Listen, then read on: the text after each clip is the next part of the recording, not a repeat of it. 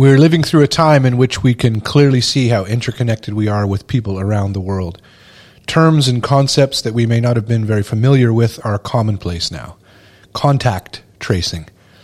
You might be called to remember who you were with and who you were in contact with during a certain period of time. How much contact tracing would be required to show how a virus can spread throughout the world in a matter of days. How it can come to impact an entire planet of people. One of the things that becomes clear in a circumstance such as this is that my welfare, your welfare, is connected to the welfare of others. As we open the second season of the Rector's Cupboard, we aim to look at a way forward that seeks to include all people. Today we'll be talking about reconciliation, coming together with people who may be very different than us. We've seen what happens when we reject the other, when we speak of people of different nationality or color or background or political interest, as if by their very difference they're a threat to us. We cannot be human without other people. Sometimes that can be the worst, but in truth, it's the best. There is a kind of false and destructive power in marshaling religious, political, or social fear against other people. You can rally a troop and draw an angry crowd. True power, however, is the power in bringing people together in an awareness of our shared humanity. The best politics, the best religion help us to see how the differences in that other person, differences of race or belief or interest, are not to be fought or cancelled, but appreciated and welcomed. It's been a hell of a year so far. But maybe after this, we can better see how connected we are. Maybe we can know a little more of what it means to be so very grateful for other people. In 1874, the British government passed a series of laws called the Regulation of Public Worship. A lot of people cared an awful lot about church back then. True. On one side, people wanted more ritual and ceremony. Order. Order. On the other side, they wanted mostly none. In the midst of the battle, one minister, a rector in London at a church called St. George in the East, had stopped a practice whereby people who volunteered in church services could avail themselves of liquor from the rector's cupboard before and after the service the Reverend King closed the cupboard. We have opened it again. Welcome to the Rector's Cupboard. Order. So, welcome to Rector's Cupboard. We're here kind of um, on location in what's being converted into kind of offices for our little venture here. So, and we have uh, four of us at the mics. Um, Allison, host, is here, but also producing right now. Apparently. Allison is taking Ricky T spot as producer, so we're glad you're here and on the mic. And Amanda here. is here as well. Hello, Amanda. Hello. And we have Cupboard Master Ken, who has a lot of liquor in front of him. As usual. And now we, the last episode that we released was recorded in June. Mm-hmm. Indeed. And so we're kind of toward the end of the summer now. It's an unusual summer for sure. But Cupboard Master Ken, you got a new job. I did get a new job. Tell been, us about your new job. I have been working as a chaplain at a extended care facility. Uh, so it's for all. What are the other kinds of names for that?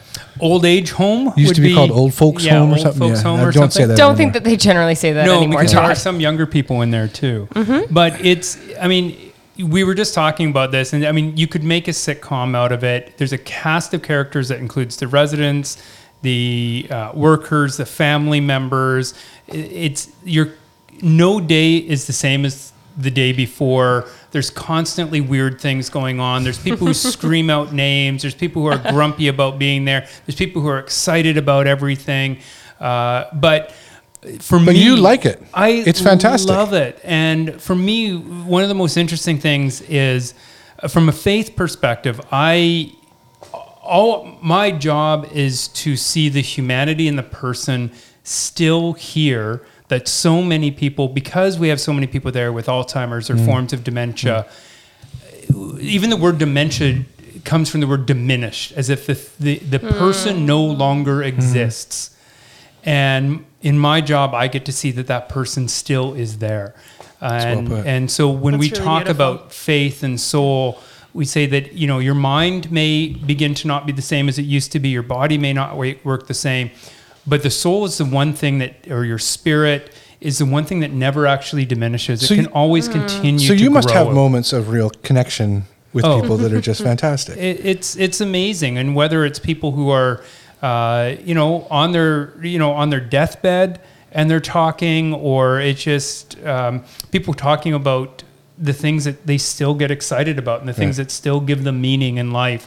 And so I get to this opportunity to be, to be sort of this presence and witness and example of Christ to people who have largely been disconnected from culture, who've been devalued because they're no longer productive. And I- as soon as someone is no longer productive, we devalue them. And now I get to say, no, you're not devalued. I like what you're saying, and I identify with it in that, like, particularly when I was pastoring a church, there's multiple times you're going into care facilities or stuff. You might run a service or you're doing something else, and and you're aware of a, a number of things, obviously. Uh, but but one of them is that this is a place that most people, un unless they have to, are not going. Right. Whether that's visitors or, and so it's a place that that you know is not given kind of the benefit of say productivity or usefulness or something in our culture but every time i left a place like that you know working serving doing a service visiting people whatever you are aware that something meaningful actually happened. And and you're I, I was aware that there's so many of the other things in my life that are so much less meaningful than this. And i think Yeah. you're right. I think it's the presence Well, of humanity. There was one day a couple weeks ago where um, I was I, I do sort of breakfast rounds, so I go up and, and talk to people about breakfast or uh, during breakfast, and one of the residents says, "This is new." I said, "Well, what what's what do you mean? What's new?" That there's someone who's willing to come around and just say hi to us. wow And one of the workers on a different unit that same day said, This hasn't happened before. I said, What? That someone just comes around and takes interest in them when they don't they're- don't need to be taking Right. interest in them. You're just coming to say hello and check in and see how they're they're doing, how they're being. And it it's Yeah. awesome. And some day, and the days aren't productive. Like that's the thing. My job is not a productive job. But My what a job blessing. is just I talk with people. Right. Like I tell the residents mm. they when But they say so what meaningful. Yeah, they say what's your So job? meaningful. And I say I think they at pay any me. time it's meaningful, but especially now. Yeah. Yeah. Right? Oh, when for so sure. many people aren't able to see their families to know that there's, There's such- someone yeah. who's investing time oh in true them. didn't even Yeah. think of that like Right? can't Like, it, you of course, beyond COVID, Yeah. there's value in the job, but right now, how incredible to be able to do that. Yeah, and and and you know, hats off to the to the organization who's running the care home that says we want to invest, we want to hire people. In fact, there's two of us whose only job it is is to talk to people. That's it. You're, that is your job, and it's both residents and staff. So we are Yeah, also there for the very team cool. Now, Yeah. to I understand with from team. talking with you also that the older ladies really, really like you. Uh, yeah, I'm like Aw, are catnip to charming them? 90 year olds. But, but that doesn't feel bad, does I it? tell my wife she should watch out. Take what you can um, well, thank you. We're going to do a tasting in just a minute. I Yeah. won't talk about it much, but the topic for our consideration in this episode is reconciliation, and uh, certainly has to do with this recognition of humanity in the other. And uh, we came across this article that was on CBC News website about a, a an altercation or a dispute in Campbell River. Uh, these two neighbors who were fighting over like a retaining wall and various things, and and uh, somebody built a wall, but in some places it went as much as 19 centimeters over the property line. So the other guy jackhammered it. Oh, it was very dramatic. Manure dumped and all this kind of stuff. When you we don't have to get into, but when you read an article like that, what do you think? I mean, to me, it's just so disproportionate the reaction to the thing that happened, right? Right. It, it mere centimeters over their property line, and it's not just that they jackhammered it, but then other things happened. Yeah, yeah. There's There was a so huge few with the- escalation. Years of There's just few, and, constant, and lawsuits. That was what it was about. Yeah. There was a court it, order. it yeah. ends in this lawsuit, Yeah, right? counter suits and Yeah. So, I mean, one of the things I think is what's happening with the person that's jackhammering. Like, what is going on in their life that this is the thing they need to draw the Right. line on? Um, right? The, the one person who like who built the wall admitted, yeah, I, I made a mistake. and apologized, and try. And at first, their neighbor said, "No, it's fine because it actually makes And my yard so- better." And then Yeah, the compelling person in the story to me is the person that felt that it was necessary to continue this like constant barrage of harassment. Actually, Well, you hear stories about people who move because their neighbors were. Yeah. it's just too much. Yeah, emotionally, Mm-hmm. it's just too much. It makes me handle. very grateful for the neighbors that we have who are lovely. Well, which is the case most of the time. It, it really is. Yeah. But you do you do begin to wonder like what is going on that that makes this this one person in the story yeah react Is there so something that disproportionately. and, and you know when we talk about reconciliation a little bit, is there something that once you get into a dispute like this, you just have to win? I think for some people they certainly need to. There's there's well at least there's that compulsion that they feel like if they back down it's weakness or they feel a justification of they're legally over this line. So they've trespassed onto my property. And property. you must be thinking about this then. If you're in this kind of context, you must be thinking about it all the time because they're right there. Yeah. Well, one of the pieces of the story is that the the guy, the jackhammering Yeah. guy, uh, painted the word "coward" on a wheelbarrow. Oh yeah, and left it within we uh, like like at the property Yeah, line, within so that whenever you looked out into your backyard, you're presented with this sign that says goodness. "coward." So like, there's a doubling. he, he does the passive aggressive and the did. And all the aggressive other aggressive. All kind of vulgar stuff. But it does did, make so- you wonder, as you say, what what else is going on in that person's Mm-hmm. life that this is this is this is the thing that has become so important to them. Such There's a such lot an of- That's an investment. Yeah. Think of the time. time. yeah, the and money that- energy yeah. and like just the emotional investment makes me tired. And, and to be fair, sometimes those things do build over time. You, Oh, you- yeah. We're getting you- a snapshot, You kind not of know your neighbor, and maybe the neighbor changes, or just your relationship with them, and you used to get along, and now you don't so much. And those sort of things can escalate. I mean, we've had things on our street where some people did move because of one particular neighbor.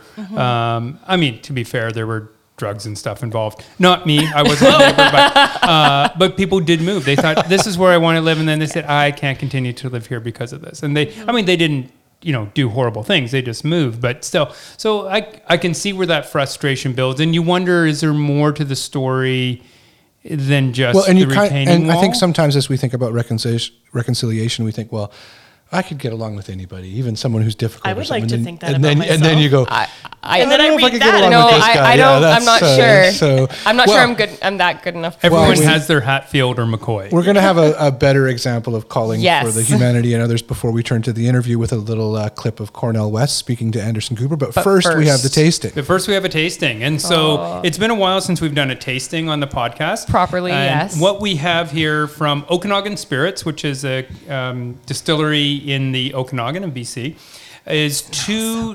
well, they call them bourbon-style whiskeys. You can't call yourself a bourbon unless you're from the states. It's kind of like you Oh, can't be Scotch, Scotch unless you're from okay. Scotland.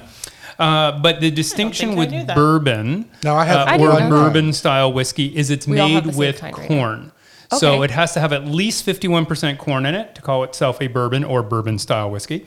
Uh, and then it's barrel aged like any other distilled liquor. This one, the first one we're going to be trying is their three year old. So it's been aged for three and, years. and it's a little 54% lighter corn. than the other. Yep. And uh, So we'll hold up the one I'm tr- we're it's, trying now. It's a got a standard one right beautiful now, bottle, 40, though. 40%. That is it's nice. very nice. And the thing with bourbon over against other distilled things like rye and other whiskeys, it's going to be a bit sweeter just because it's distilled from corn, right? So you can taste try that.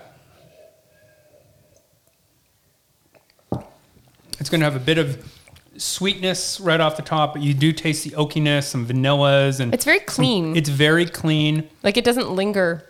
Yeah, a little bit of honey in it, uh, sort of sweetness and jammy Drinks a little notes. too easy. It, it does It's drink like very that. easy. For- easier than a so scotch. this one has been yeah, it's a bit easier and than a bourbon scotch. is that. Yes, It's, Yeah, for- it's yeah, and so you anything For a you hard would liquor, do, that drink's a little too so you easy can for, for me. you can easily turn this into a whiskey sour or anything Well, like we got to drink So, it quickly so we can move on Todd's to the done next. already. Well, we have another one to taste. That no, the second one, sorry, is darker because So the it's aged longer. one, two things about it. So this is called their black bourbon. Quite a bit in there. Yeah, sorry, over poured In my defense, Here, Ken, you and I keep drinking That while was you finish. And um, so the second one is uh, their black Bottoms up. bourbon, and it is Great. aged an extra year, so it's four years, but it's also what's called cask strength. Sorry, that So was a big sip. this Oh, this is one- the stronger one. Much Oh, stronger. Is Goodness. instead of Okay, forty I'm gonna drink percent, some water. it's it's fifty-four percent. Sorry. I'll just Sorry, slide say that up. one more time for It's me. fifty-four percent. So instead of forty percent, like a normal distilled liquor, Whew. gin and vodkas are, I may need this something one to is- snack on after so this would be like a older. cask strength It's cask Scotch or strength. other Yep. whiskey or something. Yeah, The the color is beautiful on it. and a very different flavor. Way you can taste it. Just tastes more mature. Right? There's way more caramel would cost more. colors. The cask strength would cost more. it more. costs correct? more. So there's way more Oh. caramel flavor, a little bit of chocolate in that. Uh, so it's really Right it's up really front, nice. it's got a lot more. yeah. Oh, I like that one. That's good. So and bourbon It doesn't drink as fast. more in your face. Yes. Yeah. But bourbon tends to be, everyone thinks, you know, if I'm going to be cool and sophisticated, I'm going to get into scotches.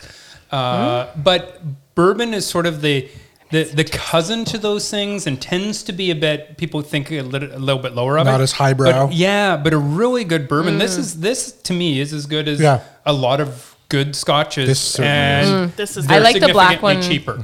This one, the Um, aged so one, better. yeah, but that's that's bourbon. Comes Very from good. corn as and we'll opposed do Okay. to we'll do more grains. from um, the Okanagan Spirits in the future. Correct? We will. We Yeah, have some gin from them that we want to try. So, but now we're gonna hear Thank you, Ken. interview. Cornel It's Thank great you, to Ken. be Yeah. back We've got like one minute. We've got like one minute of this interview. I thought we'd Right. play it as it. It's a good intro into the introduction then to Yeah. um, John Radford, and it's basically good to set the context. Uh, Anderson Cooper was speaking with Cornel West. Many people know Cornel West. We can put a little description in the notes, but um, the the evening of George Floyd's funeral, um, so in June, and uh, one of the reasons I wanted to to play this is that Allison's Sorry, that was. Allison's liking the the cask strength. Uh, One of the reasons I wanted to play this was that it shows a hopeful uh, vision, not only of uh, faith, but also of the recognition of, of others. So we'll play like one minute. We'll put the but we'll put the longer interview. Yeah, on. you should watch the whole interview. It, I mean, Yeah, it's- there's stuff that we it's ha- so can't good. include for time. But- That, but here we go. like the ushers in Shiloh Baptist Church and pick up that coffin and go and walk out. My daughter was there. Couldn't take it, man. I've been at this for over 50 years. And yet, I got to bounce back. And I will bounce back because we got a love that the world can't take away. The world, white supremacy may make being black a crime.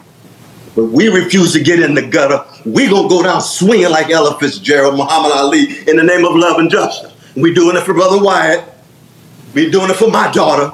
We doing it for the Asians. We doing it for the whole world because that's the only hope of the world. And that kind of love is always tragic, comic, and cruciform. You got to get ready to get crucified with that kind of love, and yet you keep dishing it on generation after generation after generation. The Floyd family lifted up that spiritual moral. I was going to talk about it, but you know, let's leave it. There's something, and of course, if you've seen that, I think you guys all have. Um, Anderson Cooper is moved to tears and just loses his kind of anchor interviewer Position, persona yeah. and Composure's becomes. Yeah. a student and and uh, Cornel West is pastor too and but the call of that humanity recognizing love that um, is so hopeful right now and and one of the things when we speak with John Radford that that we talk about with John previously um, is just how a time like this can call the best out of us as well and I think this is an example of it so so thank you all for being here and, and we're going to go and interview John now and uh, we'll see you and have more drinks Indeed. another Very time. good. thanks so much All right. Thanks.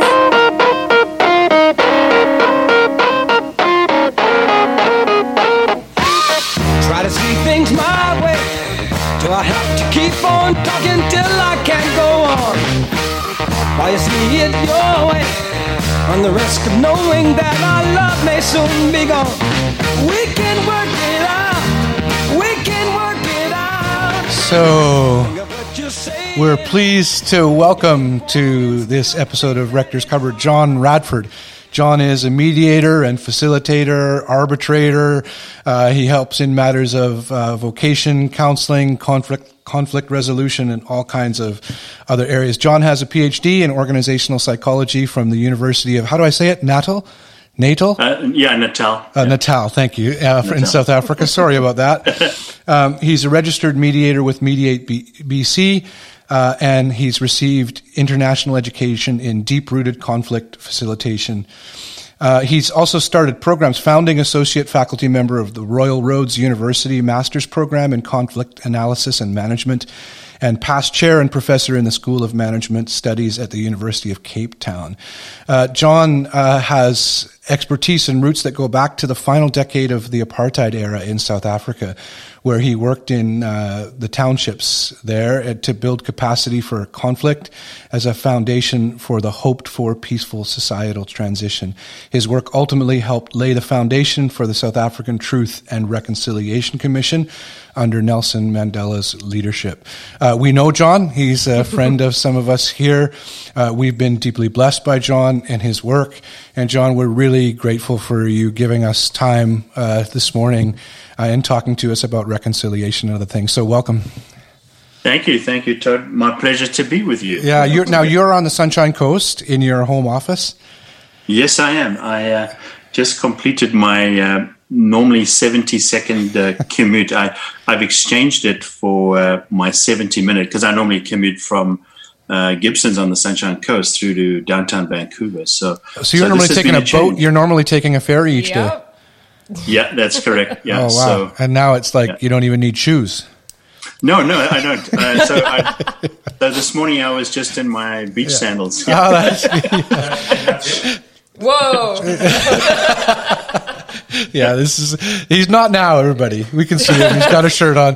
The um, uh, now you've done you do lots of work in in mediation and conflict resolution, working with corporations or families, or and now you have like many of us had to adapt in this pandemic time. You've been doing that work mostly on Zoom and other media yeah. platforms, correct?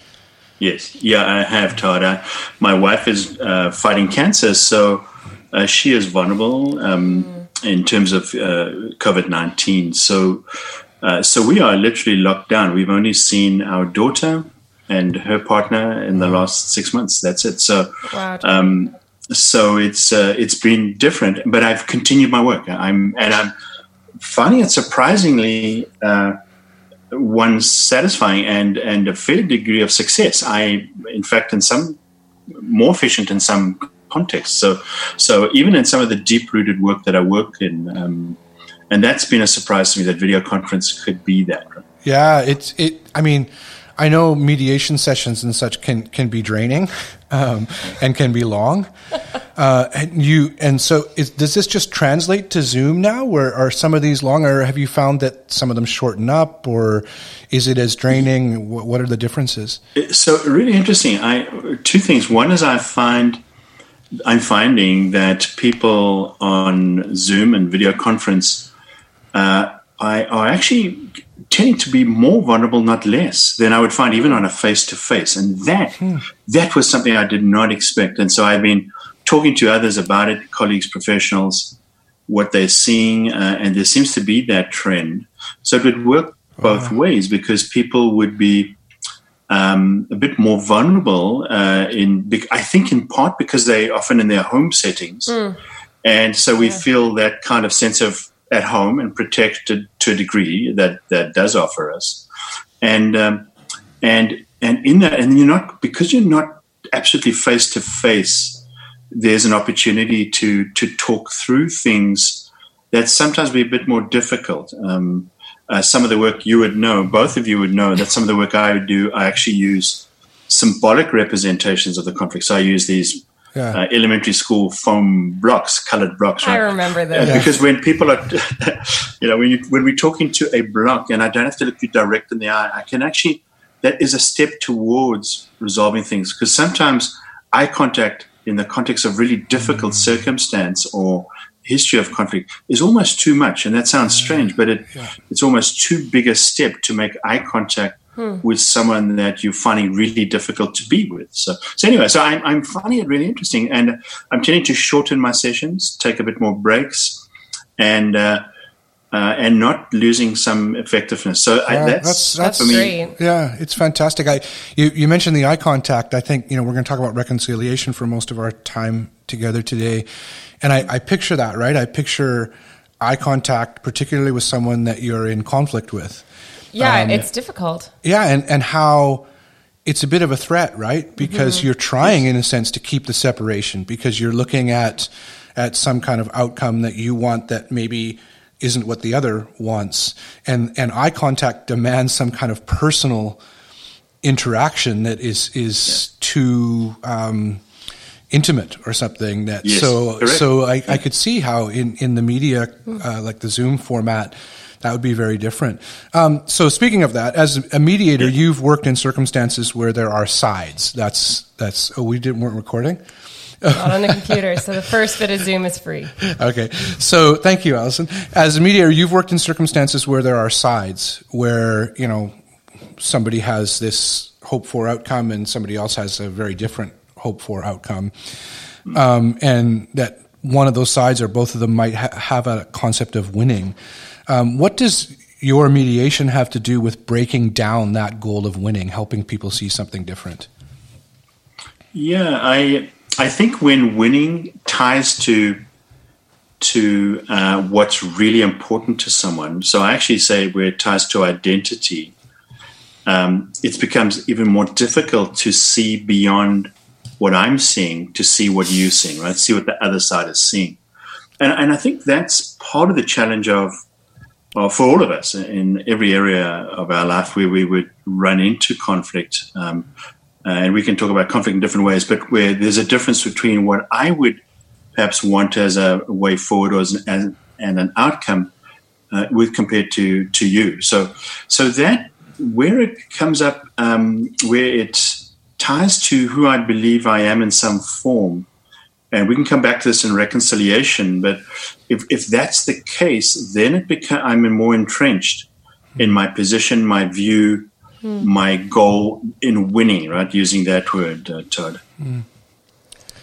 So, um, I'm knowing the the sort of situations that you may find yourself in in your in your job. Um, I would assume that there are times where you're needing to have um, the people that you're working with see outside of their own personal selves and for like the greater good, whether that be reconciliation or just being able to have any sort of dialogue, that there has to be this almost like transcendence, being able to see outside of themselves. How have you seen that kind of take place in, in your work situations? I, I probably, Alison, great question. You know, I, I, probably see that uh, every day in, in a number of professional day. That is, um, you know, in a number of ways um, where people are challenged to to go beyond just themselves in the context. I think the art of facilitation, the art of helping people in that process, and we all do it. So, although I'm trained professionally, we all mediate. Uh, it's a normal thing we do in our lives. We we help others come to terms with conflict between, or even sometimes conflict within ourselves. Um, and so, I, what I what I find to be really important is to help people kind of step back, and you, you alluded to it, and so, you know, kind of step back from themselves almost. Uh, it is a situation, but it is from themselves. Just to, to be able to stop and be able to hear the other person. That is a challenge. And the art of helping people to do that um, is part of part of the work, right? Um, And it's the work that we all uh, undertake, and we all are involved in it in some form, some way. Uh, can I tie? Can I just tie that kind of stand back to to um, to future? So every conflict, I'm absolutely convinced after 40 or 45 years of working in conflict, I, I am, every conflict is about tomorrow. It's about the future. Um, I've not come across a conflict yet. So if you find one, let me know. But Yeah. it's not, it's not about tomorrow. It's always about what's going to happen tomorrow. It's informed by what's happened up to now. So the history and experience for us and groups and nations and, and is critical. So I'm not I'm not uh, denying that. That's really really critical. But if there's no tomorrow, and therefore if there's no hope, there's actually no conflict. Um, So when we give up hope for the possibility of tomorrow, then um, then that's a that's a bad sign. So uh, in a, in a strange way, I actually see conflict as an indicator of potential and hope and opportunity. Um, so I, I always see conflict like that, right? That Yeah. and be, because it is, so it's it's a signal not only like a smoke signal of a problem, it's also a signal that there's energy left in this community, this system, this person, this family, this relationship. Um, when it comes to intimate relationship um, with couples, then that that's uh, that's a clear sign. You know, if people have given up, that's a very very difficult place to start. Um, um, I'll, I'll give you one example, if that's okay. I was working. This goes back a few years. Um, I was working, and I can't. I don't can't often talk about the actual situations I work in because of uh, confidentiality.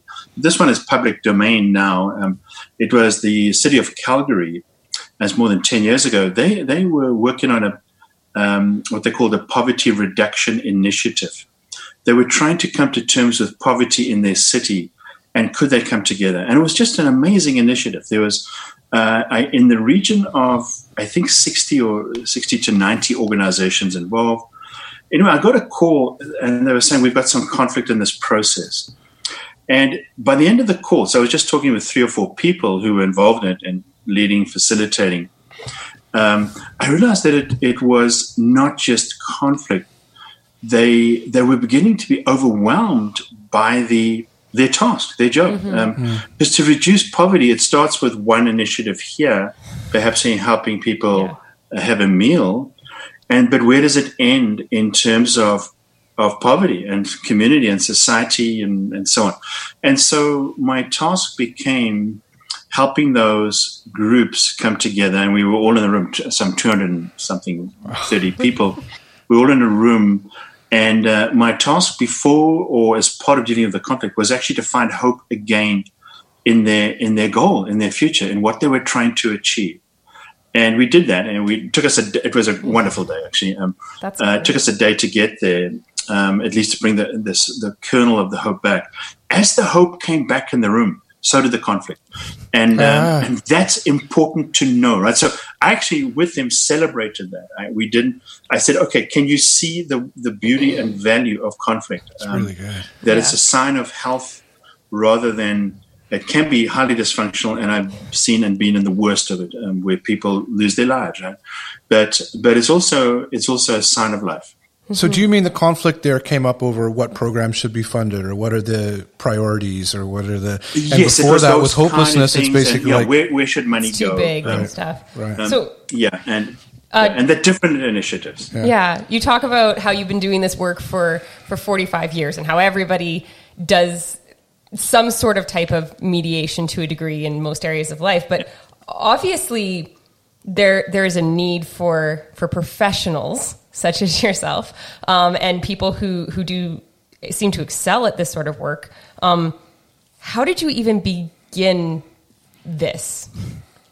Okay, I uh, and the short answer is I I kind of I fell into it in a way in this way, right? So I, I was trained as a psychologist. I was doing assessment. I was working at university, Oh, and I I found assessments. I enjoyed it, but then I started to get.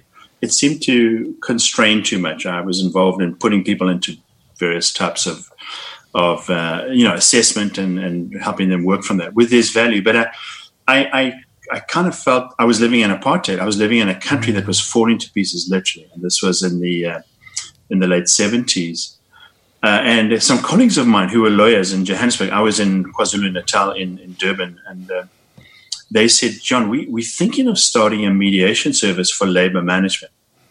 And to cut a long story short, um, I, we we got this, uh, eight of us started. Um, we got trained by the American Federal Mediation Service in labor disputes, and they they've got their complexity, and uh, and then by British ACAS, they both had budgets to come and train in South Africa.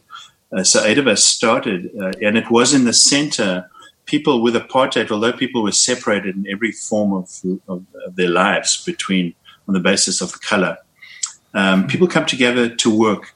So a lot of the the uh, the the conflict energy was actually through the workplace uh, and represented through through labor and labor. Not all, but predominantly was was black uh, in that context, and management not all was predominantly white. So so a lot of the apartheid stuff was coming through, and then it moved from there. Um, within a, within by the time I turned thirty, I was mediating these national disputes. Not because I had anything special, I actually didn't. There was a need. uh, you know, I didn't. I, I, I was just in the right place. You know, Yeah. we and then we were bringing people in and training them, and it was really exciting work. And then uh, the head of the Federation of Labor and the head of the um, the uh, the Chamber of Commerce, uh, black man and a white uh, man, they said to me independently, they'd asked me to help in KwaZulu Natal in the violence there. And I said, I can't do that. I don't know how to do that, but let me try and find people. And as I found people both in Africa and internationally, and, and international support was unbelievable in, in South Africa's change, um, I, they said to me, stay in because you have the relationships. So I did. And I, I learned vicariously how these people work in really, really difficult conflict. Um, and uh, it wasn't even called that then, but it, nowadays it's called track two diplomacy. Uh, track one is what we see on the news with our politicians engaging each other and diplomats. Track two is people working quietly In the behind the background, scenes, and, and, and it continues around the world today in every almost every conflict that there is. Uh, people just working around trying to find the place and time to help and intervene to make that little difference that'll move it towards. So when you're watching the news now, are, do you think that's? Do you think I wonder what's going on with the track two diplomacy? I Like do. you, yeah, you know that. yeah, I do. Yeah. I have a connection into some of it, but not not much. Right. Uh, what's interesting is with um, with COVID and the I've noticed geographical boundaries reducing in my work. So so I'm getting calls from people that I would never really get a call Mm. Right. from uh, Yeah. before COVID, which is interesting. yeah. You can. Uh, so we'll hear a little bit more about your experience and your background, particularly in South Africa. But I, in my mind, a question um, because I have seen you work, and I I think this is one of the deepest points of your. Um, it's it's more than talent, your call or whatever we might say, your vocation. Um, what is it in that you can discern in your work that makes you feel like alive? That makes you aware that what you're doing is useful and meaningful. I think um, I think for me, uh, conflict brings me directly into contact with the humanity, our humanity of who we really, really are, right? And and if I think about that as a Christian, um, that brings me directly into the very essence of of of what what I see, at least from my view, what Christianity is about, which is which is about um, finding finding each other. Um, actually, you know, finding each other in in difficult circumstance, and that's when we learn the most. Not just about the other, but about ourselves. And so, when I talk about humanity, I I think about each of our journeys. Um, that for each of us, um, we we we fight our own struggle, right? Um, and I I, I know I, I've been trained in some of the work in peace, uh, originally peacemaking, then they moved to peace building, and I, I'm with peace building. Um, and part of what I began to understand about peace, if I can go there for a moment, is that that peace is is not the absence of conflict. I think it's a misunderstanding, and as Christians and as as as people who just engage in life, right? But th- it's not the absence of conflict at all. Um, peace is the ability to hold the tension of conflict, to hold it. So, and that's to hold it within me and hold it between us. And what I so what I mean by that is that if I cannot jump over this, but use this difference or this whatever it is that's happened between us or is happening right now between us, if I can use that to understand you hmm. and myself better, we've just moved forward. And so that to me, Todd, you- to your question about what, what brings me alive, I, hmm.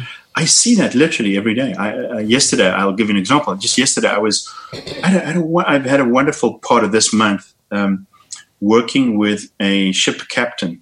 Um, he was accused of, of very serious racism acts, right? Um, and um, and there was evidence of it. There's no doubt. But and so he ended up. I ended up at the end of the day uh, being asked to to coach this man. Um, so what, how do you, what do you do right in that context? But to help him um, in to get back on track for himself and his life. And so in that in that experience of working with him, and he was a tough but um, really uh, interesting and and why he began to change and grapple with this is very, very simple. It's it is to do with integrity and and and honesty. It's to do with with the truth, facing it for myself. Uh, as I helped him face himself in the context of what he was doing, what he was saying.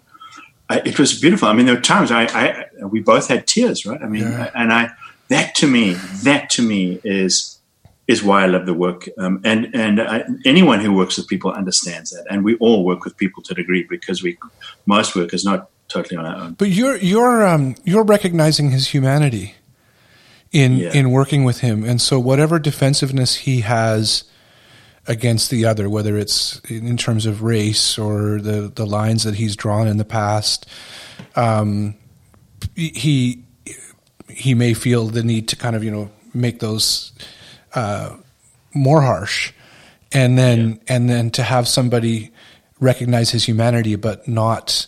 Um, but not grant him kind of permission for this this racism or whatever. It it can be such a bridge.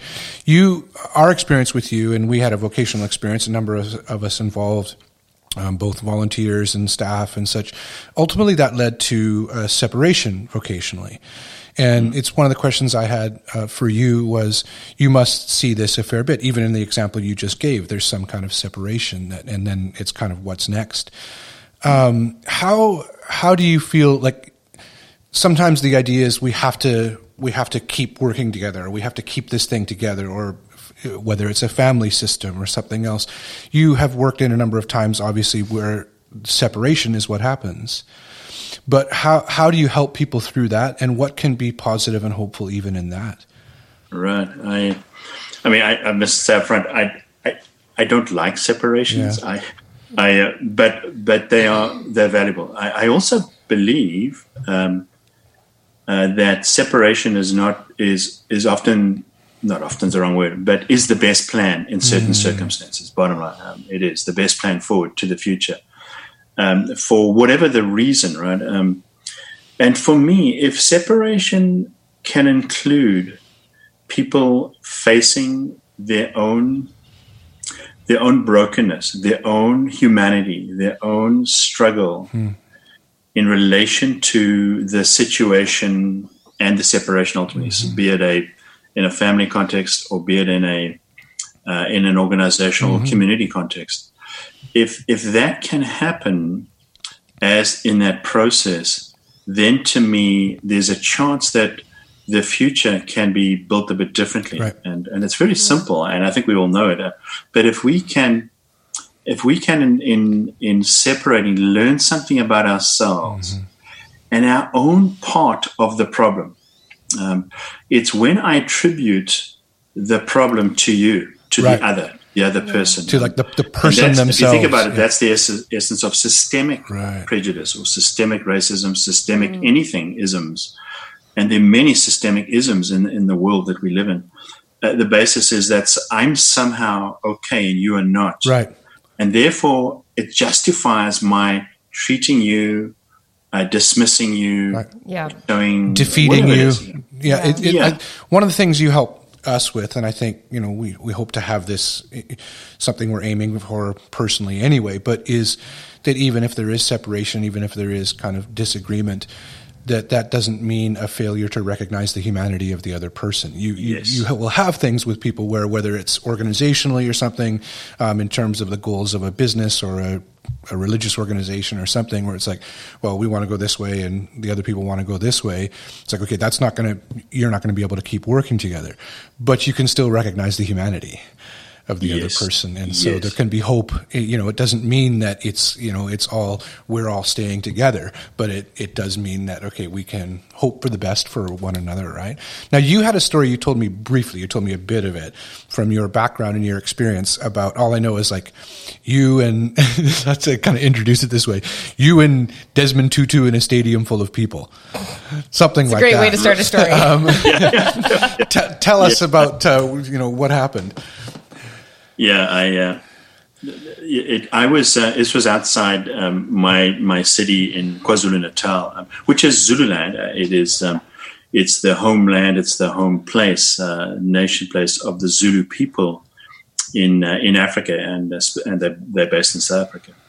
And there was there was conflict between um, between Zulus. Uh, it was politically based conflict, but it was uh, it was being fueled as well by the apartheid system and the government. So so we were we were in the place of building peace, and, and uh, Desmond Tutu has always been about building peace. Um, um, and in what was happening, I was uh, in I was facilitating a meeting with uh, between him and one of the parties, uh, and uh, we were in this football, the soccer stadium, right? Um, and it, so it was set up almost, you can imagine, like it was a stage. There was a stage in half the set, like you would do a concert, you know, a music concert, a rock concert. And uh, so it's set up like that. And uh, so Desmond and we were on the stage, and he was going to address them and deal with some really difficult uh, issues that had arisen in the community.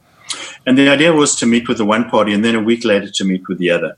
Um, and it didn't kind of work like that. So very simply, what happened is um, we were getting them people people coming into the stadium and settling down, and there was in a region of uh, probably a couple of thousand people from the one group who were in there. I, we obviously didn't count them, but but you know a couple of thousand, and then um, and people settling in, and there was a bit of singing, uh, both kind of. They always had a, a religious tone to it Yeah. because eighty percent of of South Africans uh, profess to believe in in, in God. Actually, uh, whatever that took them to their journey to God, and uh, so there was that, and then we heard the sound, um, and. Uh, and the sound of Zulu warriors uh, marching into war is Toward- unbelievably scary. Bottom line, right? So, uh, because what they they would chant and sing, and then every second or third step, I forget how it worked now, but they would stomp their foot down,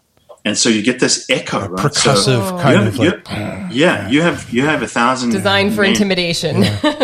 yeah, yeah, it, it's ama- it's amazing because it actually echoes and and uh, so anyway, uh, so we heard the sound, and I noticed that people we had different levels of security. We had um, we had the South African police, we had the South African Defence Force, and then private security uh, as well. And I noticed the Defence Force pull out. That was not a good sign. So I'm getting then- anxious just So the listening sound, to this, John. the sound is moving towards you. Yes, so it's Okay. coming down. We And- can't see it and- inside the sand, but we're hearing it, right? So, we, Oh, gosh. And, uh, and it was in this valley, so it, it, it was it was it was pretty intense, to be frank. Um, and then uh, then the South African police disappear; they just disappear.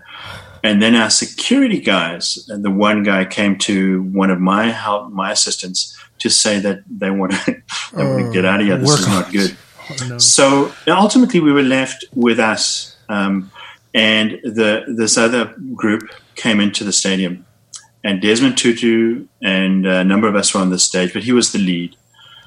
Uh, they came in, and we expected, in fact, uh, we expected not a good situation because people were dying that week before in this conflict. Right, this was not this was civil war in a way. And so, they came into the stadium, and, and the the group that was there began to move a little bit away as the others came in. So, so you had you can imagine those two groups coming together in front of you, um, and probably a thousand plus, um, you know, members arrived as well from the the counterparty. And the, the, uh, yeah, so it was this context, and there a bit of exchange happening at the interface, but basically the party that was there began to move back, and the others moved in, and it was it was intense. Um, so I, I mean, I looked to say, what do I do? How did I end up here? If this if this if this you know This could be erupts it. fully, then This could be what, it. where do I, Yeah. yeah. So it was it was scary. But here's the interesting thing. So Desmond Tutu and I kept like turning to him and saying, Desmond, you know, what do you think? And he he was, he was just and he was he he was an amazing he is an amazing person, right? Because he he would what he did is he just said, John, we'll wait. And I'm thinking, wait for what, right? And Oh, so goodness. so so he said, no, we'll wait. And so he had his one hand up in the air, um, and he had his eyes closed. And the men were on the intense, and the, the, it was you know the, the, guys sing war songs, and they weren't singing hymns, right? And so so he then stepped down. Uh, so this was probably about an, uh, probably 45 minutes. Felt like two hours, three hours. Yeah. 45 minutes or so when the groups were in, and they were now in the stadium. And there was a bit of interchange, but no one actually would, took up arms against each other. But the, and there was a space like a, Right. uh, between these two groups. And then he stepped down off the stage. And for a second, I thought, Desmond, what are you doing? Now he's leaving. So he stepped out in front, and there was a little, there was a, a family there with a five-year-old little boy, and he asked permission to bring that child onto the stage, and and they gave permission, and he brought this little boy up on the stage, and uh, and and asked him to stand in front, and so he stood with his one hand on this child's shoulder, and his other hand in the air, and he just he stood like that. Um, and I, I, I think, I mean, I, I saw God work in so many ways, um, but I, I saw God work that day because, um, and he, he didn't close his eyes and he just looked. He looked around that stadium, he, back and forth. He just looked quietly, and then didn't say one word. Um, and and you know, my heart rate's running for you know this time, and and then he he he there was little by little. So it took about 10 minutes, which is a long time in that time context, and it became quiet. So you could actually hear like a pin drop in this stadium, right? Um, and he began, and then he began to talk, and he delivered the most amazing, um, yeah, sermon, preach, whatever you want to add. It was a, a talk about, and he, he started. He said, "The reason we are here is because, and I forget the little boy's name, but he gave his name, is because of this child. And he gave his name. And um, that's why we're here. It's about, it's not about us. It's about tomorrow. It's about, it's about what we could be rather than who we are right now in this place. Um, and, and he went from there. And, and it was just, it was just wow. phenomenal. By the end of, by the end of that, that speech, um, people began to sing hymns together, right? The whole stadium, um, and uh, it was it was just I even when I think about it today, Yeah. I, I, Yeah. amazing. That's amazing. It's a picture. So yeah, just so that future, it is in the moment, right? Uh, So conflict, conflict is finding each other now, in the moment. It's it's uh, the skill is immediacy. The skill is being able to be present with each other in our most difficult times and not back away from it. So that to me is ah, integrity. so That's to me is is staying for the truth, for what really is. Ah. And he spoke the truth that day. It was simple truth. It's like, guys, this is not about us and satisfying our bloodlust. This is about our children and tomorrow and and building and building a future for them. And so and he and, and he, he did it both encouraging, but he was really, really frank. I mean it was this was But he's putting himself like the truth is when all those security layers go, uh, that's real risk. You, Yeah. you and and and Desmond too. You don't know how this is going to turn. And Yeah. as you said, there had been deaths, there had been killing, and and so it's almost that vulnerability as well. Um, so much belief in the in reconciliation, potential reconciliation, that you can put yourself in, in a place of risk. Rick, I producer Rick, I think we have a Desmond Tutu clip to kind of move us. And I don't know, John, if you'll be able to hear this with our Zoom and stuff, but it's like about a minute. I know you've heard it before, so play us Desmond Tutu. Speaking at a university uh, in 2008. A person is a person through other persons. The solitary individual is really a contradiction in terms. I wouldn't know how to walk as a human being. I wouldn't know how to speak, how to think. I wouldn't know to be human. I need other human beings to help me to be human. None of us comes fully formed into the world. I need you in all of your giftedness, with all your weaknesses. I need you so that I can be I can be me in all of my giftedness and my weaknesses. It's actually quite wonderful. You could almost you could almost see God rubbing God's hands in, in divine self satisfaction and saying, even if I have to say so, that is pretty smart. eh? Um, so, so John, you, you talk about the the motivation that you find in in your faith in this sort of work. Um, can you can you tell us what it means to you that that in Jesus um, that He is described as the one in whom all things will be reconciled? Yeah, yeah. I, I mean, it's so central, right? I, if if I think about the Christian message, it's at the very, very core is reconciliation. Uh, it's, it's, it's that God would care, love enough, love us enough to to sacrifice basically his closest think about it our own children to sacrifice um, his closest to reconcile between us and him so so the very act of christ the very act of christianity is an act of love it's an act of love of, of god for us and and the way to accept that, I understand, it's, there are many ways, but I'm just giving one in the context of reconciliation. Um, a critical way of accepting that is to accept that to reconcile with God through Christ means I reconcile with you. I, We reconcile with each other. For me to reconcile with you, I actually have to come to terms with myself. So it's got all the beautiful layers of reconciliation because reconciling with myself means I've got to face the part of John that I don't find easy to face. Um, the part of me that, um, at times, because of fear, or the part of me that I'm not enough, that I would, I would not hear you. I, I, the other person, I would not hear you because I'm so focused on me, and we all do that. I mean, at one level, it's a survival thing, right? Um, so, so the very essence of Christ that Jesus is about reconciliation. And I love the scripture God is love.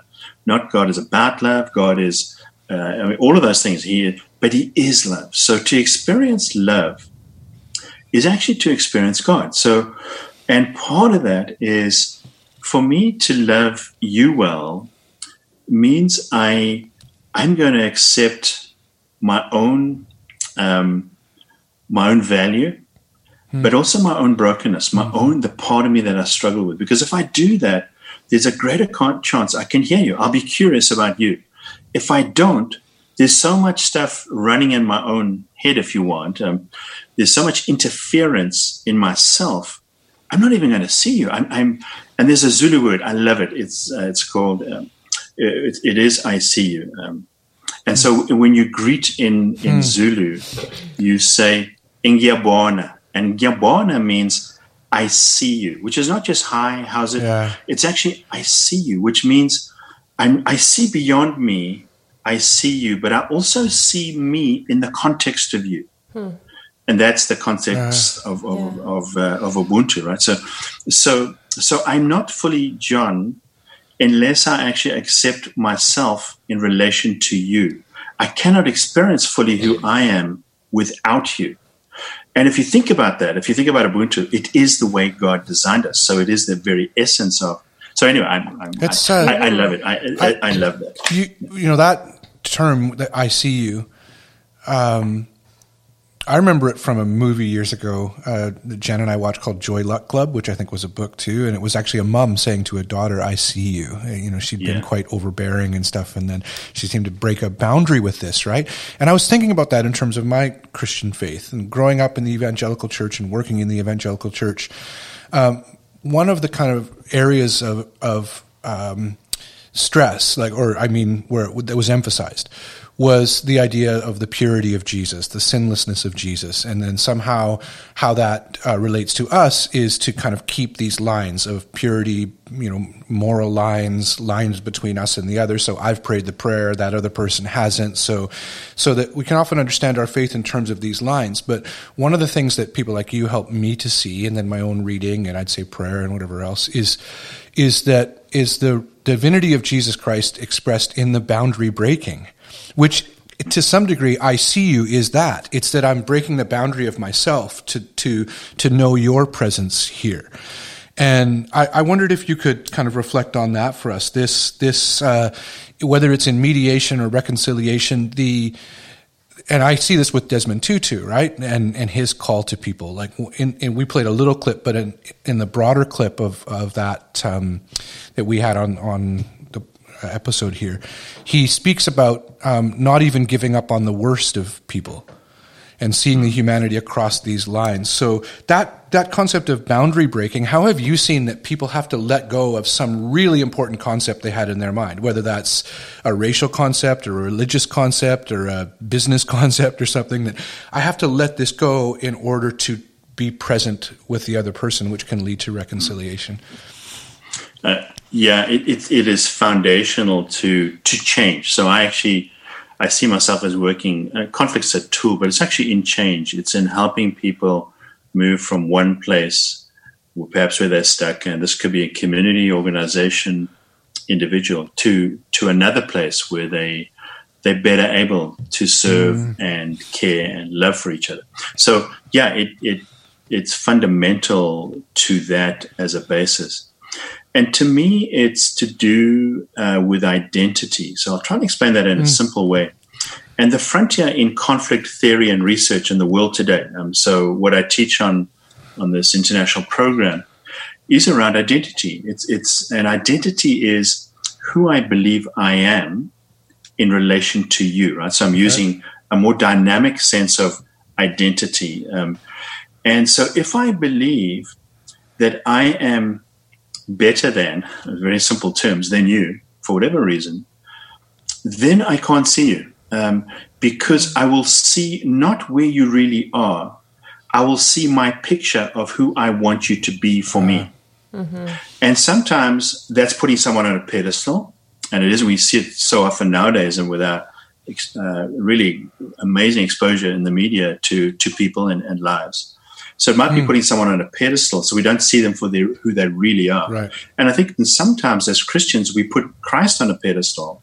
And I understand that. But, but Jesus, the reason why God gave us Jesus in blood and flesh was for him to show to us that no, this is God is with us in blood and flesh, right? Um, and uh, and and Jesus's struggles are so interesting. I, I love Jesus's struggles, right? Because his struggle with his, or his own power, his own sense of power, right? Um, and uh, and and being challenged uh, by Satan around that, right? So, you know, right. come on, you know, jump right. off this building, all this stuff. So, so, so, so that would be, uh, I, I, think. So, one is a pedestal. The other is to be that the other is less than. Right. Mm-hmm. And I think one of the tragedies of apartheid, I, I there were so many tragic things about systemic racism built in, and it, and it happens everywhere. We know it, and we see it right now in our communities and society. Um, is that some of the people who were the victims of apartheid believed it? They believed they were less than, mm. and I, uh, I, I mean, I, yeah. I, I find it said. It's devastating. It's devastating. Today, right? yeah. That, mm-hmm. that, yeah, that they actually believe they're less than, and I, that's the tragedy. I, and that's over. That's systemic oh. over time, right? Where, and so it's one of the reasons why there's collateral violence, which is violence between people who are victims, right? Um, uh, and that's a whole study. It's a whole emerging area of conflict. But anyway, I don't want to go down that track. No, that's really fascinating to me. I, I love the the two terms and yeah. the the the dehumanizing in both either the pedestal yeah. or the less than yeah. and of course the devastating impact of thinking that you're less than or also the devastating impact of putting yourself on a pedestal or your people or your tribe or your group or whatever right that um, really really fascinating stuff and so what I do, just very quickly, what I do is uh, I invite people in the process. So how do I move from from myself to actually seeing you, Ngiyabona? Uh, to actually see you, Todd, see you, Alison. Do you, can you spell I that need for us? deal- can you spell that Yeah, word what- for us quick? Yeah, yeah, um, yeah. You want to? Sorry. The the word. What's the greeting again? Oh, oh, Ingiabona. Is it easy to spell or no?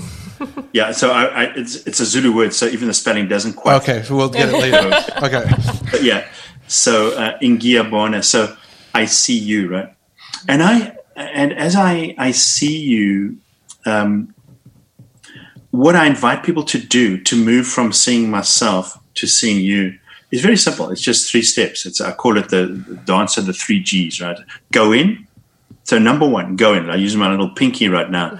go in and just face yourself for the moment that you actually are triggered, that you actually, what you're doing right now is impacting one yourself and those around you. So go in, and there's a lot more to go in, but it is. It, it's that self awareness, and it's it's the go in. I think God invites us all the time to go in. It's where we find the Holy Spirit is within, right? Um, so go in is one. Once, and the reason why I go in first is because if I'm res- responding to you in terms of a systemic prejudice, I've actually moved from uh, there's a point in that where it actually executes, where, where it happens. I've moved from my neocortex to um, to my amygdala in my thinking. So I've done that shift, um, uh, and to that primitive part of my brain, which is fight, Right. flight, uh, or freeze, or fawn. Right? Fawn is uh, is also a fourth Okay. piece, which is I'm pretending I'm uh, yeah I'm, I'm like I'm, I'm pretending I'm dead if it were a bear. So oh, right. so, uh, so it's to move to that. I need to go in first because if I by going in and just being aware of that, I've actually started to shift that thinking. So I can then number two, I'm using my thumb now. So go in and now go up. Go up is is uh, not thirty thousand foot. This is not a strategic go up. This is go just get out of myself and look at what I'm in. Look at my context. See myself, John. See yourself in your context uh, and that's the go up, and that will change it because if I see myself in relation to you, I've already changed the way I'll see you in that moment. And this can be this doesn't have to take minutes. This is can be milliseconds, Right. although it can take hours to do it Right. thoroughly. And then and then the third is go out. So I'm using my little pointer finger. I'm not using my middle finger. I'm using my pointer finger because son sometimes we go out with a, with the middle finger, but I'm going out with my pointer finger, and then to act on the situation. So those are the three little Oh, steps. well put. Well Yeah. put. So, John, if we could uh, talk a little bit about some some current events, if you're if you're willing, um, I, I'd love to get your take on some of the social issues that are happening right now. You see so many cultural and political issues that are that are surfacing right now. Particularly, you see in the states, but there's also things that are happening locally for us um, a lot of racial tension and you get tension in in workplaces you get tension between different political um, affiliations as someone who specializes in in conflict or helping to resolve conflict how how what's your perspective on that I, I just think I think Black Lives Matter is critical. I, I think it's a wonderful, wonderful opportunity, and I'm I'm so glad, at least initially, around the world that goes out. Right, it's a wonderful opportunity to face systemic racism in all its forms. Um, in, and so I'm encouraging the organizations I work with, the leaders I work with. I'm encouraging them to actually use it to face, um, to actually face what is not just how to respond to it. I mean, sure, uh, but but how to, to actually face it in the context of their organization, the people Yeah. they serve, the the people that are part of their community, whatever it is. So, so it's a wonderful opportunity. I and because it is, it is, it's with us, and it's what we've been talking about. I think this whole time, right? Which is about seeing the other different to myself. yeah And that that is not just to say uh, recognizing and seeing difference is not an abnormal state. We, as human beings, we do that, right? It's critical to survival because I need to be able to see different similarity in survival sense to judge whether you'll kill me or not in very basic sense, right? But but um, but that difference can be ex- is and can and is being exploited. So I just see it as a wonderful opportunity, Alison, to to to engage critical conversation, but then action on it. Um, and I've been working with some individuals around that to to what what is it? What do we need to be doing? How do we engage that? I can't go there now, but uh, what happened in because I got to work with leaders all the way through the conflict leading up to the transition in South Africa, I got involved in dismantling systemic racism, dismantling apartheid. Uh, part in part, designing the process for the truth and reconciliation, the conflict process for that, and to land reform um, in the country. How do you? Because ninety percent of the land was owned by ten percent of the Right. people, just Yeah. literally. So, so anyway, so so how do you dismantle? How do you do that? How do you engage and dismantle, unravel systemic? And it's not just about saying sorry. It's, I wish it were just simple as that. It is much Yeah. more than saying sorry. It is about, and and Canada is tackling it. Canada Yeah. is tackling the whole reconciliation process in Canada. I'm deeply encouraged by. Oh, good I hear. wish it were more public. I, I, That's one of my. I, one of the advantage of the TRC, the Truth and Reconciliation Commission of South Africa, uh, of which Desmond was one of the uh, one of two key leaders. Um, Desmond Tutu. Uh, one of the key things is it was public. So, Hmm. in fact, all the footage. There was a few exceptions because it needed to be confidential, but the agreement was to all be uh, produced live, um, live television across the nation in uh, 13 languages, right? Translated all of those sessions. Um, and a good percentage was recorded. So, so that there was something in that which brings healing. So to, to witness it, I to see, it. Yeah. yeah, It, it's just amazing, right? And I, I, so I believe that that systemic racism and facing it as a community is an opportunity to heal, um, not just heal the nation, which it would, but actually and nations, but it, it heals us. It is, it's, it's what God calls us to, right? Uh, to because if I can, if I can see myself different in relation to you, I'm going to grow. I, I'm, I, I'm. I, there's no, there's no chance I'm not. Right. I, I'm, I'm going to learn from you. I'm going to be, I'm going to be open, and it's the difference that makes the difference, right? So, mm-hmm. so I. I so just you want see, quick- so you see this time and this summer and this as there's a lot about it that's really hopeful. a, a lot. Yeah. I, I, I'm amazed. I so what's happening because of people having to spend more time a bit on their own, but also in different circumstance, is I think we become more aware of relationship. We become hmm. more aware of the value and some of Yeah. the struggles of our relationships, right? So we are seeing and experiencing what I'm hearing and seeing and working with people. The highs and lows are greater. So the high is higher, Right. the low, lows are Right. lower, right? And so it's more yeah. accentuated. And people's trigger can be so short. People yelling at each other about masks or something in a grocery store. It's just like everything seems so much more raw.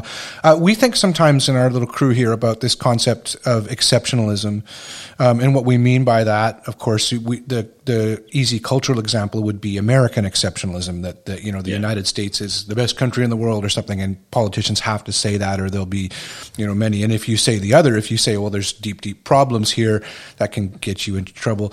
But so I was thinking about the the um, the dangers of exceptionalism and how holding on to exceptionalism, uh, even if I value my my background and people who've helped me in the past and and own heritage and whatever, um, if I think that I'm exceptional or my group is exceptional to some other group, of course that cuts off any hope of reconciliation to a large degree.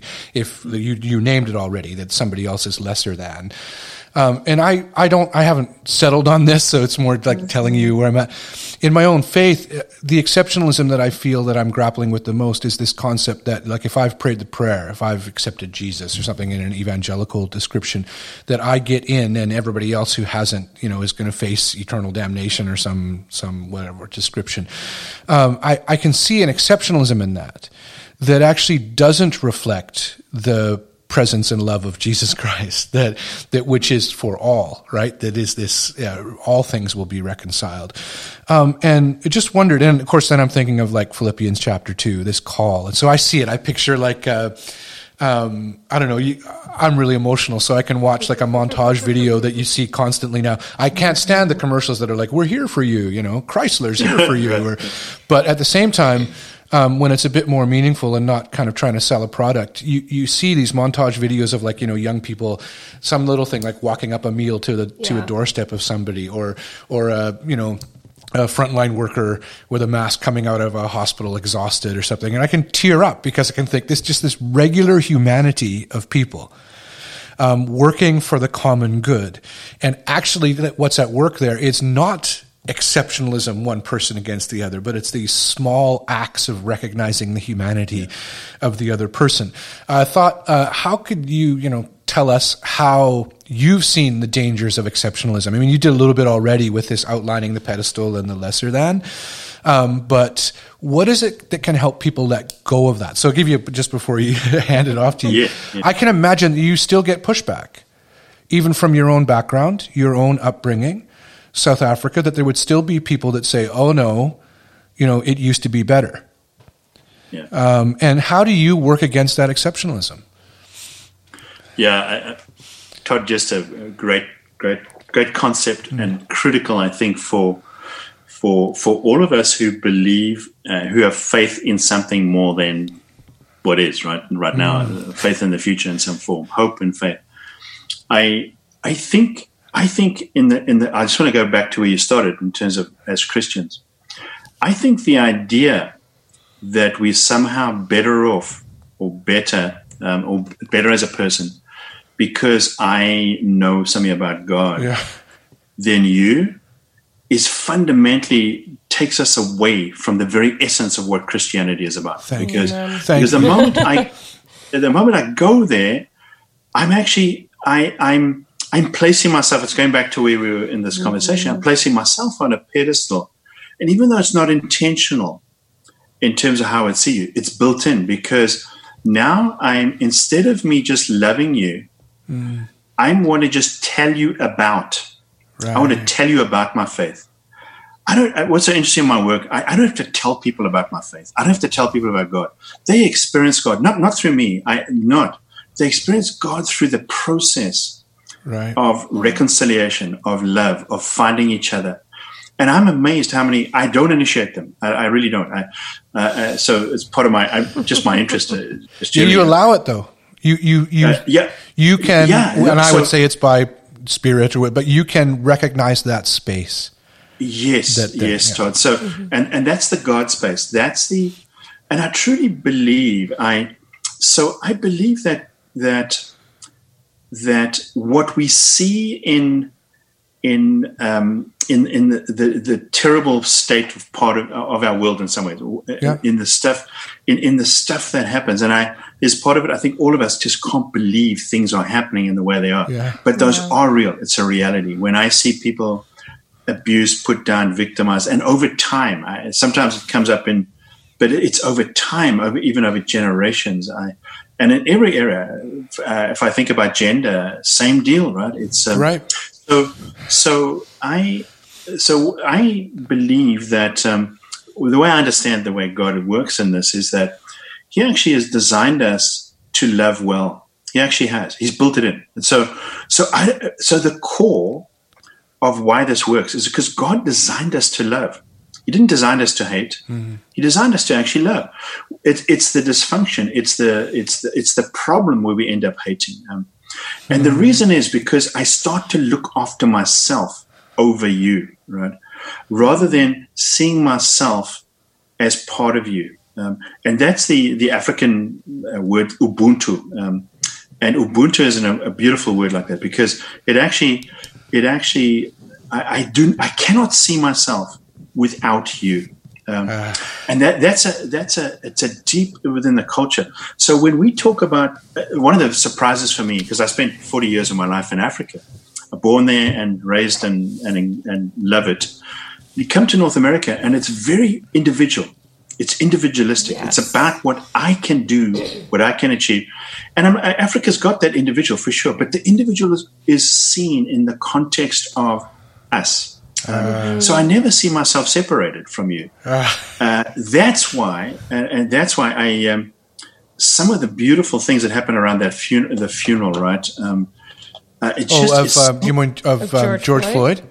it- yes, of Yeah, George. so Um, we, we have a Cornel West clip where he's Oh, talking about okay. that. We and Yeah. what we're going to do, so you know, because I know you listened to it and watched it, where Cornel Yes. West is talking to Anderson Cooper, and it's on the occasion of of um, George Floyd's funeral, and so we're we're going to include that in the episode. It'll be in there, so that's what you're referring to. But go ahead. Wonderful. Yeah. So I just I, I, I love that because because what what is saying, what Cornel's saying there is that it's about humanity. That in this we find we find each other, um, and I, I that is it. So so I think for me that's the hope. I I think exceptionalism should be the exception, right? Yeah, and, uh, that's good. so so I yeah, and, and it is about coming together. And when we're not, that's the warning. When when I can't see, so a very simple measure I have for myself because I'm as I'm no different. I'm I'm as vulnerable. I'm as broken as any of us.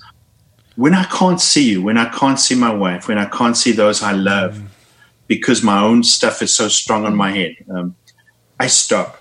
I just stop, and that's the going. And, um, and when I go in, I my dad used to put his when I was a teenager, he used to put his hand on my shoulder, and, and not many people know me as Johnny Boy.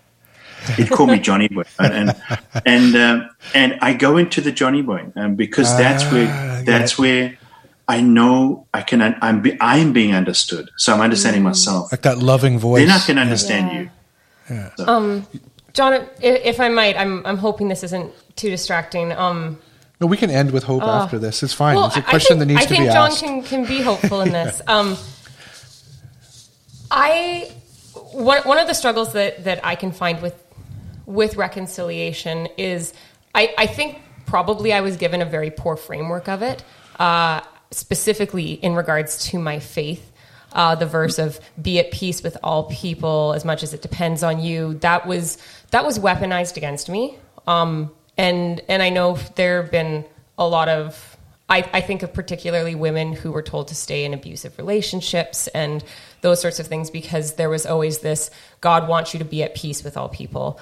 And I, I feel like I would be remiss if I didn't give you an opportunity to to talk about so so when reconciliation isn't either the safest option or, or a possible option, what do you do with that? Because I know that I have relationships that I are, are are too frankly toxic for me to be in, and it, it's a health problem for for me that I need to distance there. But I feel this conflict in my faith of not trying to seek reconciliation there, and I don't know if that's just me wanting to feel better, but I, I think that there are times where people aren't safe to be in relationship with.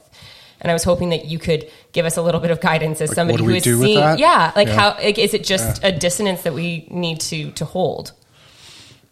Listen, that's thank you. I, I think that's really important. I, I think reconciliation is abused in some contexts. I'll be frank. I think it is. Um, and it's abused because it's used exactly the way and similar ways to what you've just described, where where it's saying, well, unless you um, unless you face that person and forgive whatever, then you are less than, right? Yeah. Well, no, there are certain circumstances where it's inappropriate to actually go back in because it's actually a read. It's a it's a it's a it's being damaged again, right? Um, Yeah. re-traumatized and so on. So there's a fine balance, and this is a we could spend a whole hour just talking about.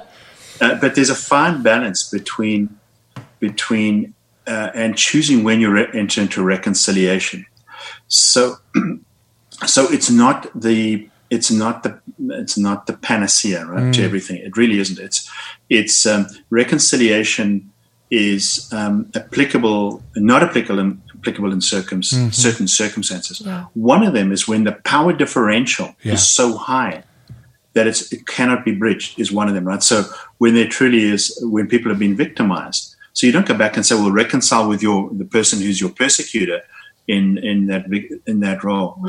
I mean, they ha- it can happen. So I'm not saying it's it, it's and I I'm amazed and when that does and uh, it's beautiful when that happens, but it's not a requirement. So I think there is a discernment here. I think there's a discernment in any situation, and the discernment is how and and and and if and whether I, I engage this right. So I, I think that discernment is important um, and that's where you that's where sometimes one needs help and considering and that's where friends and, and others are, are, are there to help to make those choices. So i think uh, if you go back to uh, just for a moment the accept, we, i want to tie what you've said alison back to the concept of exceptionalism. Because what people sometimes do is to say well you can't be part of us unless you whatever reconcile. Right. that's a problem because that's the use of now exclusion of power in It's another a power form. move. Yeah. Yeah. Yeah, it's a power play to in fact manipulate, and I, I'm I think that's a problem. So so that's where if I think about all of this, it comes back to integrity and honesty hmm.